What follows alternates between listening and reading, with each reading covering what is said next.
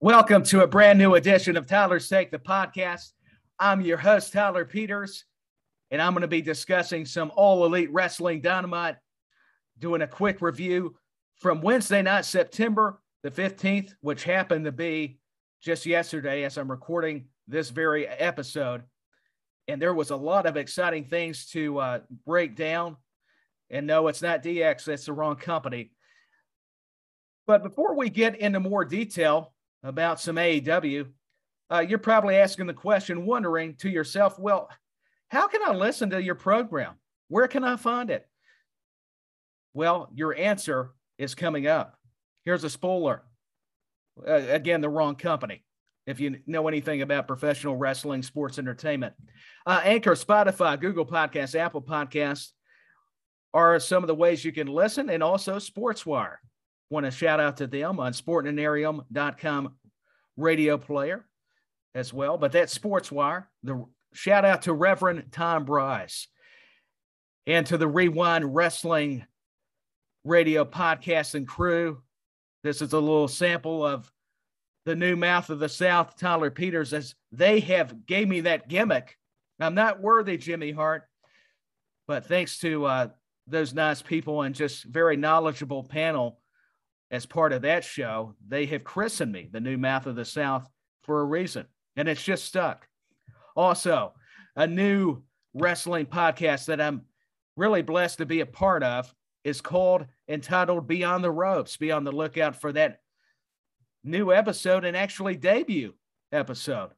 As a matter of fact, coming to you on Tuesdays as we'll record the audio, it'll be released at a later date. Let me clarify I got to get my facts straight and correct. I'll make fun of myself a little bit during Tyler's Take, the podcast. So, you know, all elite wrestling's gaining momentum. It's not really a Wednesday night war. Maybe it could be a Friday night war, whatever narrative the wrestling community wants to uh, throw out there on the World Wide Web. Who knows? I tend to disagree wholeheartedly. It's going to be far from a war. But we'll talk about that on a later podcast. I uh, will say, though, I can agree with the sentiment that AEW has been gaining some serious and major ground in the professional wrestling world. And this dynamite will prove it, at least as far as some of the matches in the major storylines that are very compelling, that have been fun to watch. So before we get the action going, CM Punk's going to be the guest commentator. And I must say, CM Punk, I forgot how articulate he can be with his verbiage, his words in dissecting the matches. He just adds so much knowledge and a whole different unique element to the broadcast booth or table, as you could say, with already a Hall of Famer and good old JR Jim Ross, one of my heroes, and Tony Schiavone, also one of my influences as well when I'm learning, practicing commentary, especially when we're referencing professional wrestling. And Excalibur's growing on me. I must admit, wasn't a big fan of the mask gimmick. Uh, I feel like he ought to take his mask off, but oh well. That's what makes him uh, stand out, I guess, is Excalibur he can explain a lot of the moves that, to be honest, I don't know about. And I think a lot of the audience has to learn, even the commentators like a JR and Tony Schiavone and even a CM Punk. So he does add that dimension, I guess, when mentioning Excalibur with all these difficult pronunciated holds and moves that have a lot of times Japanese names or lucha libre names. So kudos and big shout out and credit to Excalibur a man I wasn't as big as a fan of, but he's really growing on me. So I'll slack off on my criticism of Excalibur. I think he's been doing a good job. So very appreciative of him kind of explaining the moves, doing his job as a color commentary, essentially, is what that is, kind of adding the color to the play by play, more description. And CM Punk did that. As we'll talk about as the show progressed, he was phenomenal as much as Jericho adds to the broadcast as well, and I know he's doing a lot with Rampage. We've seen him guest commentate on Dynamite. CM Punk just has a different delivery that personally I enjoy, I think, better. And that's with respect to Jericho. Nothing wrong with Jericho's presentation. However, CM Punk, I'm going to have to go with him. So if he's not going to wrestle, yeah, use him on commentary. I enjoyed it because he would be honest and open about scouting talent, competition. And I like that dynamic when mentioning CM Punk. And before that, he came out with Cult of Personality by Living Colour, a great song. And this will be just as big, if not bigger, than Judas. I mean, I know Fozzy and with Jericho coming out and the fans singing along, which is pretty remarkable if you stop and think about it, comprehend how you get more fan and people interaction at these shows, whether you see them on television or their live events. I think, though, Cult of Personality with CM Punk is going to get even stronger than Judas. I know that's bold. They're both great. However, I mean, CM Punk is still over, not to mention seven years of not wrestling. That's what's just amazing. And to his credit, when uh, mentioning the ever controversial but talented CM Punk. And this first match, what a solid match to open up Dynamite with the in ring debut of Adam Cole, fresh off WWE TV. He showed up at All Out, and that was the talk of Chicago with him and Bryan Danielson and Ruby Soho concerning surprises for that event. And Frankie Kazarian and Adam Cole had a great match. Two very skilled, knowledgeable guys. And Frankie Kazarian's been a journeyman. He's been an Impact Ring of Honor. He's been well traveled.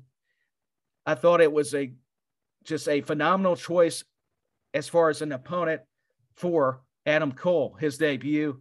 These guys told a just a nice story in the ring as they should, as you would expect between you know, Kazarian and Cole. And I, I love the spot where Kazarian blocked the Panama Sunrise. It, it looked like he was he was doomed, and he countered it because you don't want to make it too obvious. And I'm starting to understand that even as a fan. I'm I'm not saying I know the ins and outs of the business or how the matches develop, but what I am saying is it made me anticipate it more. Could this be the end? But it didn't disappoint because it the match still went on, and it went on a little longer, as it should, out of respect to both Kazarian and Cole, both competitors. But at the end, Cole wins it as he should. I mean, Kazarian, you hate to see anybody lose, especially Frankie Kazarian, but you understand the logic because Adam Cole's your big star coming in, and that's not a knock on Kazarian. He was the right guy and personnel to have in there for this matchup. And after the match, Cole it's story time with Adam Cole, baby. I've got to work on that. Where's Adam Cole when you need him for my etiquette on his promo? Always is, you know, fantastic on the mic. It's Adam Cole. That's what I was getting at, trying to think of the word. Uh, he calls out Christian Cage, Jungle Boy Luchasaurus, the Jurassic Express to a match, and that's going to happen next Friday night on Rampage, I believe, as they went down the card. And it's going to be a six man, I'm assuming a trios match, as AEW's been famous for in the six man tag match. Uh, I think will actually be a very good match. It'll be actually Adam Cole with the Young Bucks. Let me make that clear. So we're, we're all understanding, including myself, about that matchup. And going through the card after the Cole Kazarian match, MJF has just been fire on the mic. You talk about blurring the lines of reality into storyline. That's been, you know, MJF to a T. Of course, accompanied by Wardlow. He's making fun of Brian Pillman. He's being a jerk. He's being that heel, that villain, that evil menace. And he's making fun of New Jersey, calling it the armpit of America. I'm paraphrasing all of this because it's hard to remember the promo line for line, I must say. And Brian Pillman actually one ups him, outsmarts the uh, very intelligent MJF with Wardlow by having his music played. And then he sneaks up behind him, going to hit him with a steel chair. Of course, MJF cowers in the corner near the turnbuckle. And Wardlow gets in there. There's a confrontation. And then, right when Wardlow is going to seem to attack and do damage to Brian Pillman Jr., he misses and goes over the top rope due to Pillman being able to do a maneuver to counter the attack from Wardlow. And essentially, it's Pillman Jr. that outsmarts MJF and Wardlow. So this is very well done. I, am glad they're building up Brian Pillman Jr. and telling more of his story. It's very inspirational. Evidently sad. He went through a lot of trials and tribulations in his life. Did Brian Pillman Jr., the son of the late great flying Brian Pillman, the loose cannon. And he he looks so much like his dad, but he's got to be his own man, his own wrestler. And we'll see if he gets revenge on MJF coming up on Dynamite next week. It's part of the Grand Slam. It's a lot of big events and big shows. We four hours of all elite wrestling, where Rampage is normally a one hour format. We get two hours of Rampage next week on TNT, and then we get our normal two hours of Dynamite on TNT next week on Wednesday night. So a lot of wrestling, not to mention WWE with Raw and NXT 2.0 on Tuesday nights and SmackDown on Fox there's just so much of it, not to mention on YouTube and everything else, all the content and platforms. But I'm enjoying this feud between MJF and Pillman Jr. Going back to Cincinnati, calling out his Aunt Linda, the dark side of the ring, they referenced that with, I believe, his sister and everything. It may have been his aunt. I'll have to try to remember. She went into labor. MJF's promo was so good. She had the baby going back to Cincinnati to that homecoming. Have to tell you, a little bit about that because it it's vital to the storyline going into New Jersey, into this segment. But MJF, just he lives the gimmick. I mean, if kayfabe was still around, which I believe in some ways it is, MJF is living proof of kayfabe that it can still be alive. It is still instrumental in professional wrestling. So we're going through the segments. Next up, we've got Dante Martin with Matt Sydal taking on FTR. FTR reminiscent of Tully Blanchard, their corner man, their manager, and Arn Anderson. And the Midnight Express with Jim Cornette. You got beautiful Bobby Eaton, lover boy Dennis Condrey, some of the territory wrestling. I mean, we saw it with NXT, we saw it with the WWE and now AEW, and even when they started out in the independents, you could see the potential and the talent from Wheeler and Harwood and then you add Blanchard. That's all you need. What a mix, what a combination. Essentially, instead of a tag team, it's a three man, adding a manager. And Dante Martin, Matt Sydal did a lot of great innovative stuff as far as high flying. But FTR sold very well for them. But when it came to be aggressive and attacking, focusing on a body part, it doesn't get much better than FTR. Dax and Cash were, are where it's at. They're where they are are where it's at is what I'm getting at. So bear with me. That was just a unbelievable contest. FTRs can slow down the pace. They can speed it up when they need to.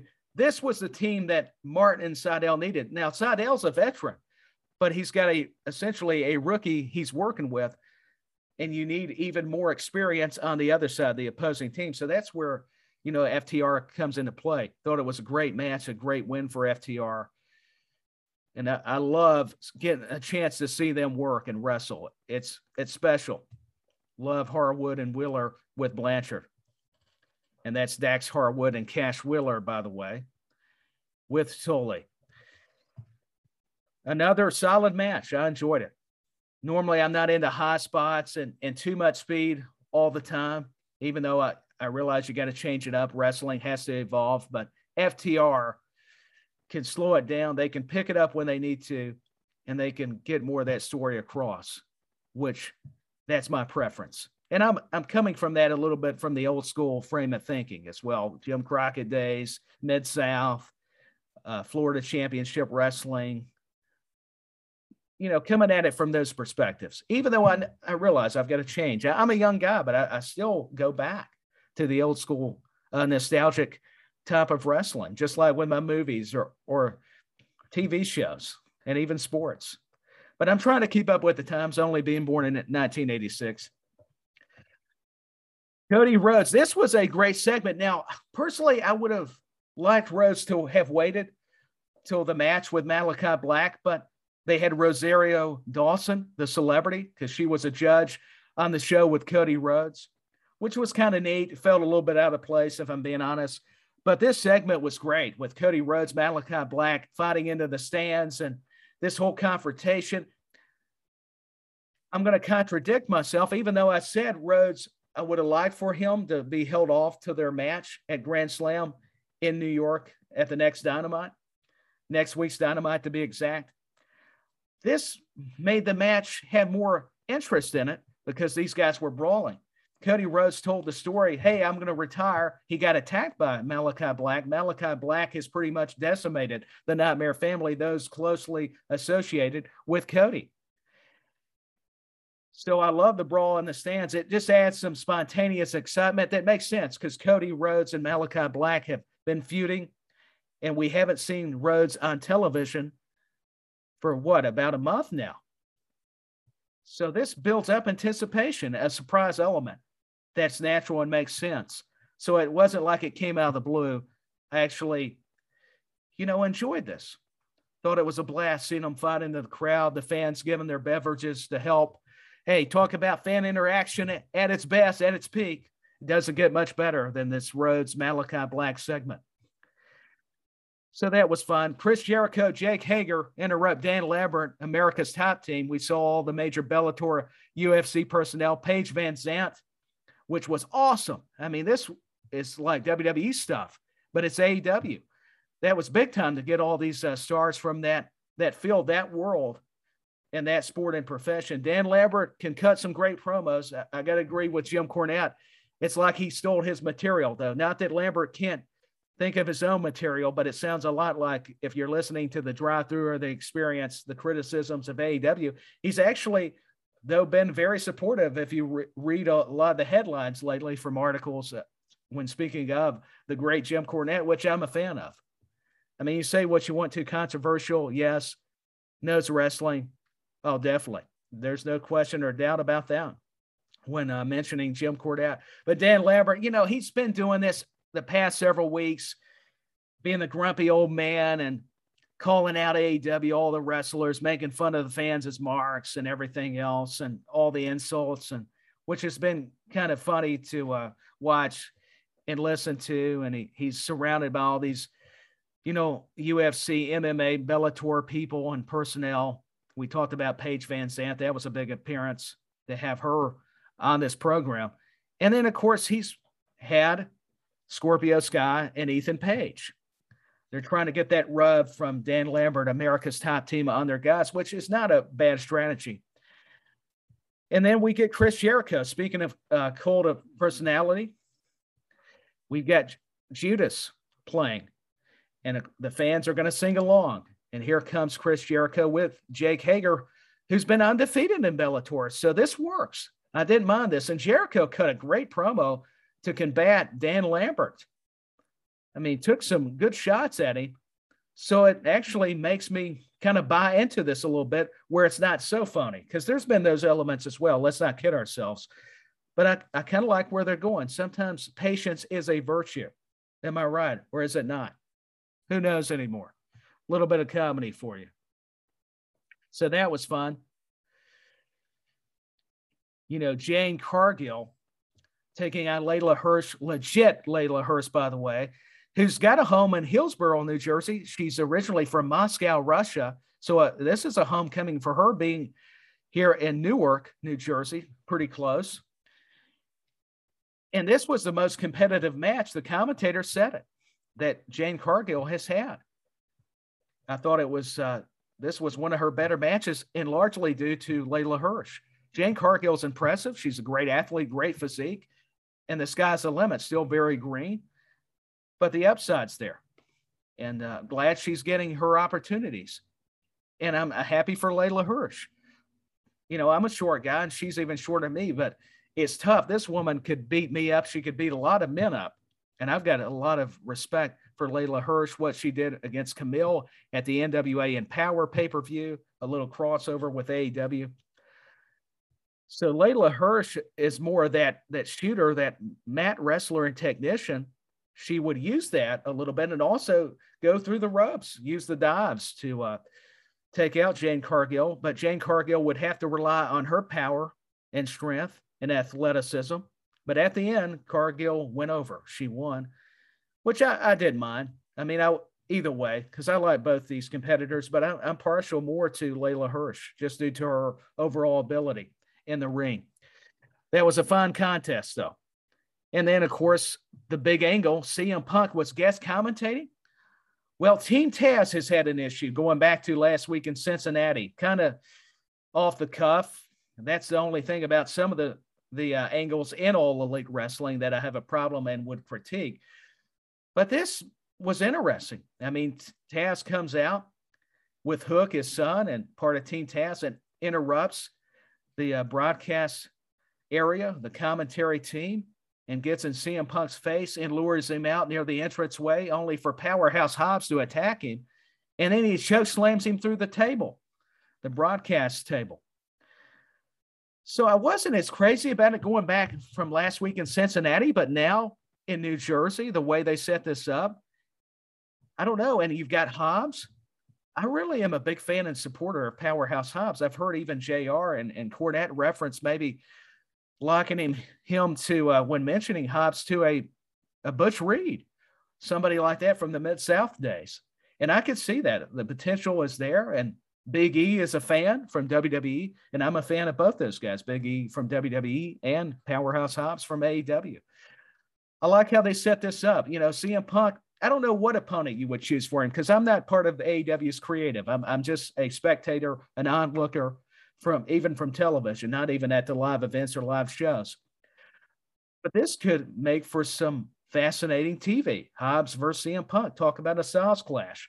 More power and brawling from Hobbs, and probably more technical, pure wrestling from CM Punk.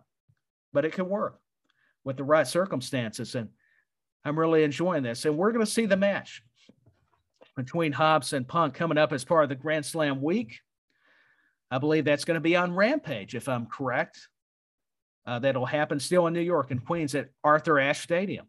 So that's a big event. And to be in WWE's turf, actually, with the Northeast, AEW put uh, footprint there, that is monumental. I mean, incredible news.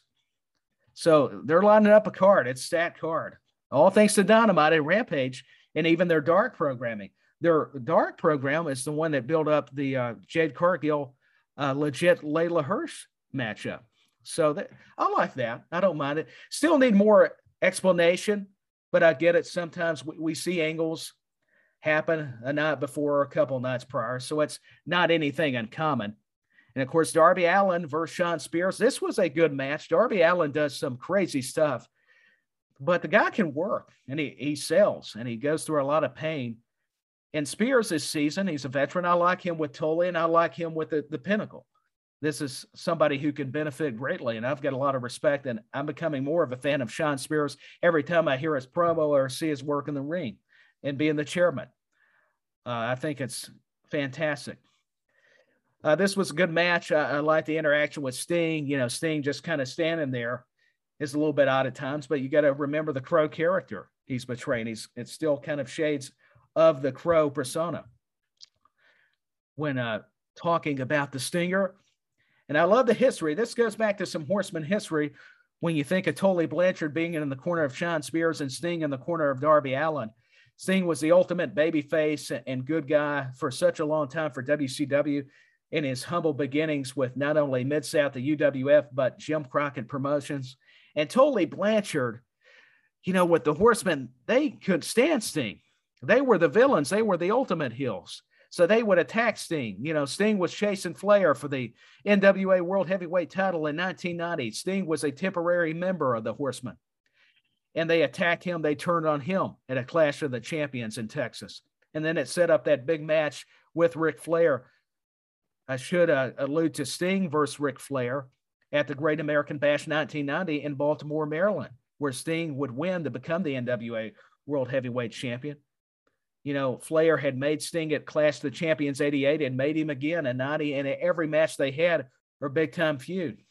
And with the Horsemen, too Arn Anderson, Ole Anderson, Tully Blanchard. Didn't matter if it was Barry Windham or You know, Lex Luger was in there.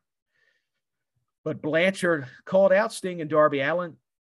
And this worked because Spears, even though Allin had won the match, and I thought it was a good matchup, FTR gets in the ring. Well, Spears and FTR are part of the pinnacle. That's why it makes sense. And they attack Darby Allin and they go after Sting after Sting was hit by a chair from Tully Blanchard. And then Sting no sold it like he did with the chop, sometimes from the Nature Boy Ric Flair. And that's where FTR went to work, attacked Sting and Darby Allin, wiping off both their face paint, making it personal. Think about it. Lucha Libre, there's the mask with these painted wrestlers. It puts it into perspective, doesn't it? With wiping off the face paint. And they do the pile driver spot on Sting, and he sells it great. And then Tully Blanchard. It's reminiscent of the Horseman, is it not? Some classic NWA stuff with modern new wrestling in AEW, all currency of Cash Wheeler, Dax Harwood, and Tully Blanchard. I mean, I'm a fan of Sting and Darby, but I'm also getting to appreciate and be more of a fan of the Horseman and what Tully Blanchard did in the business and what FTR continues and progresses to do in the wrestling profession. So I thought it was a great angle. It wasn't didn't come off as silly. Not with all these uh, participants. I don't think you could even say that. So nice uh, way to build some storylines, whether backstage or in the ring after matches, before matches. And here was a big segment. Bryan Danielson with Tony Schiavone. Well, he challenged Kenny Omega. What happened is before Danielson could really even talk. Now, this is what kind of kills me about AEW, but at the end it worked out on this segment. Is let the guys talk a little bit. I mean, it's Bryan Danielson for crying out loud. Let the man speak. That's a pet peeve of mine. And Tony Schiavone, poor guy, gets the mic ripped out of his hand all the time. I don't like that. You know, let the interviewer do his job as a journalist. Let him hold the microphone. That also has been a little bit nerve wracking, but I digress. Danielson, you know, gets interrupted by Don Callis and Kenny Omega, the AEW World Heavyweight Champion. And Don Callis, I think he's a great personality but it's starting to kind of get old and on my nerves a little bit. But at the same time, I'm going to contradict myself yet again. Kenny Omega is not a strong promo. So you got to have some hot man in there. And let's talk about that pink suit, very fancy by Don Callis. He's annoying. He does his job because even though I'm a fan, I get annoyed by Don Callis. So he's he's talented. He's got a lot of depth. I agree with the assessment on Mr. Callis you know, Danielson calls him a piece of you know what. I'm not going to say it because I'm not going to cuss on this program. Keep it very clean in case kids are watching and families want to watch. Danielson's been allowed a leeway to kind of cuss and use foul language with his role in AEW. Not that he wasn't with WWE, but we are hearing more uh, of those type words and language. And he, I love the confrontation with him and uh, Kenny Omega he finally gets him to agree and say yes to a match. And we're going to see it happen next week on Dynamite as part of the Grand Slam ordeal. And that's the dream match. That's a fantasy match. Now, they've met each other before in different promotions, but think about it. He was Daniel Bryan in WWE. Kenny Omega was still having those runs in Japan and doing a lot of stuff, eh, you know, also in America and throughout Canada. And now we're getting to see that matchup, though, with their characters fully transparent in the growth of each individual, each man. Now, I'm not a big fan of Omega. I think he's talented. I think he is good. What adds credibility, believability to the promo, the whole segment, was that Daniel Bryan is right. He's not on his level. And I said Daniel Bryan. Didn't see it's hard not to. Bryan Danielson, the American Dragon. It, it's tough because we're so used to that character. We want to still call him that when talking about Bryan Danielson. And that's the thing. I think he is better in the ring. And I think he can definitely outtalk Kenny Omega. But this will be a real test for the AEW World Heavyweight Champion. And it'll make it more believable because it'll be a struggle. I mean, it, will make Kenny Omega elevate his game, which will make Omega better. So it all works out. I think it's going to be the matchup we're all looking forward to seeing and seeing the in ring debut in AEW, a new company. And this time it's not going to be Daniel Bryan. It will be in a sense, but it's going to be Bryan Danielson, the return of the American Dragon. I think that's what intrigues everybody, all the audience. So I'm looking forward to that. That was a fantastic segment. And of course, we get Jon Moxley, Eddie Kingston versus 2.0 with Daniel Garcia. It was a good match. You know, I'm happy for 2.0. I'm, happy for Moxley and Kingston. The fans get behind them. They're over. They're both very physical. I got to say, I think due to time, they're just having to rush these main events. We saw it with uh, Suzuki and Moxley, even with Moxley being in his hometown in Cincinnati. And I realize you don't want to give away everything on TV. You want to save it for a big pay per view or a big event. I understand it. But at the same time, these matches are just getting rushed. It's unbelievable. But from what I saw, was okay. It was decent. And then Archer and Suzuki, they were a faction in New Japan. They come out afterwards, after the match, after Moxley and Kingston won against 2.0 with Daniel Garcia. And they brawl into the crowd. So that as exciting as fun as that was, it I don't know. It just and I, I like some of the New Japan guys. It's not a knock on them or, or Lance Archer. It's just or Suzuki. It's cool seeing him and, and the Forbidden Door deal. As a matter of fact, I just I feel like they're getting rushed. It's kind of a mess at times. If I'm being transparent with our our viewers and listeners.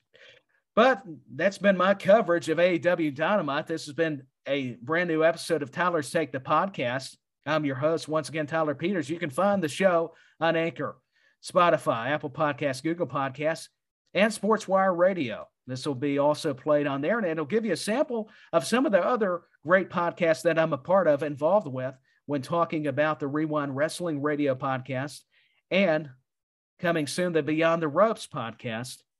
And also, you can find the Rewind Wrestling Radio podcast on YouTube, the video version.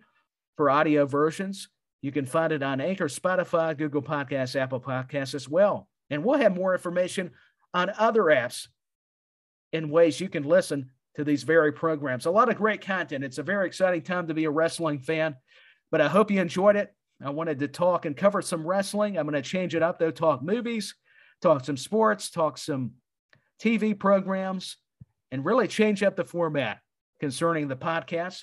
But until next time, I'm signing off saying goodbye. And I'd be interested to hear your feedback, your comments on this AEW review.